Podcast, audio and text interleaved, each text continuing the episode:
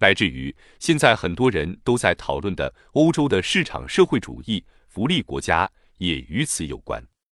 欧洲有这样四个大陆的殖民地开发，产业资本的扩张带来了发展社会化大生产的需求，加之人口的大量迁移，劳动力就短缺。尤其在还没有形成现在这样大机器生产的时候，从而就能够形成劳动者的谈判地位。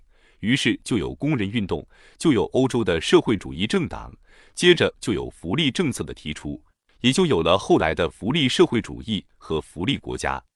这对于当时的工人运动历史来说，也是有殖民地这个根可循的。你们可能会记得，当年恩格斯在英国的工人运动中说过，英国工人之所以不强烈反抗，在于英国的殖民地能够大量向本土回流资本收益，被国民分享。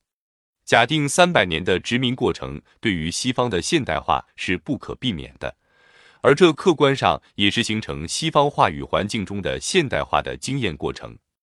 那么，我们现在在讨论中国的发展问题时，能不能仅仅把这些话语拿过来用，而不去考虑这一套话语是怎么形成的？这些问题使人不得不认真去思考：西方话语环境中的现代化的经验过程是不是一个科学的东西？我曾经在二十世纪八十年代比较早的被送出国去学方法，当时美国的教授就有一个关于方法论的解释：为什么社会科学不能被称为科学？主要就是因为社会科学不能试验。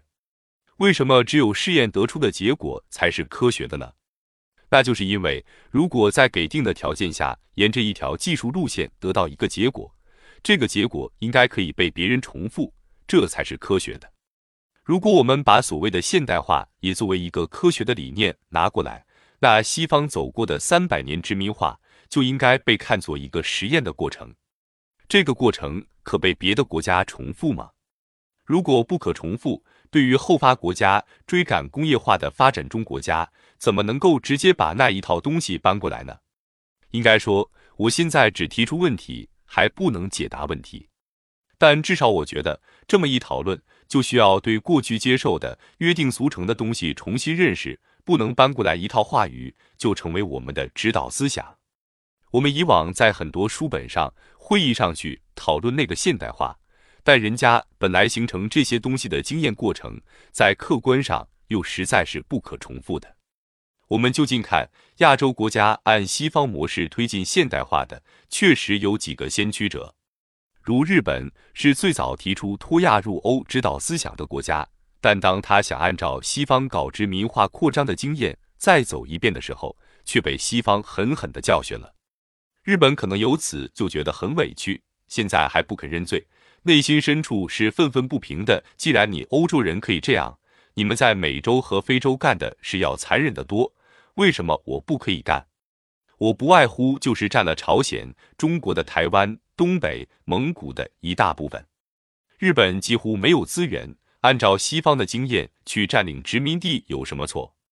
日本要脱亚入欧，结果却被老师打回去，狠狠教训了一顿，就是不被允许按西方模式走。至今，日本还是被美国驻军的非独立国家。现在看，要按西方模式再走一遍扩张的路，第一是没条件，第二是日本曾经走过没成功。那我们呢？中国在进入世纪之交的时候，在主要工业品的产量上都已经达到了世界前列，钢铁第一，彩电第一，煤炭第一，纺织品第一，水泥第一，化肥可能第二。中国很多重要工业品的产量不是第一就是第二，这是因为我们市场比较广大，国内正在发展。另一方面，其实中国产业形成扩张的过程，恰恰是一个需要提问题的过程。我们无论到亚非拉丁美洲国家，还是到发达国家，到处可以听到人们在说中国威胁。为什么呢？因为我们吃的太多了。二零零三年，我们经济增长百分之九点一。但消耗了世界石油市场总量的百分之十，钢铁消耗量占全世界的百分之二十四点九，水泥消耗量大约占全世界的百分之五十。以钢铁为例，中国铁矿石的购买量占澳大利亚铁矿石输出的一半以上，是我们推起了澳大利亚的 GDP，推起了澳元汇率。但是如果照这样下去，不用多久，世界能源和原材料市场中相当大的份额将会是向中国供给。你说世界会答应吗？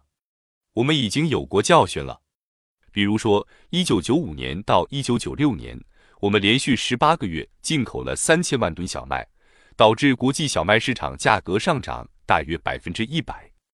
这引起很多发展中国家的不满。你们中国有钱了，可我们买不起，我们没钱，难道我们就该饿肚子吗？我们国内的人当然不认为这样的指责有道理，但你到世界各地去看看，人家都觉得咱们这样有问题。于是，要么是中国崩溃论，要么是中国威胁论。崩溃论是认为你没有足够的资源，也不可能永远这样消耗世界资源。而威胁论的出发点差不多，就是认为你这样下去会把世界市场抢光。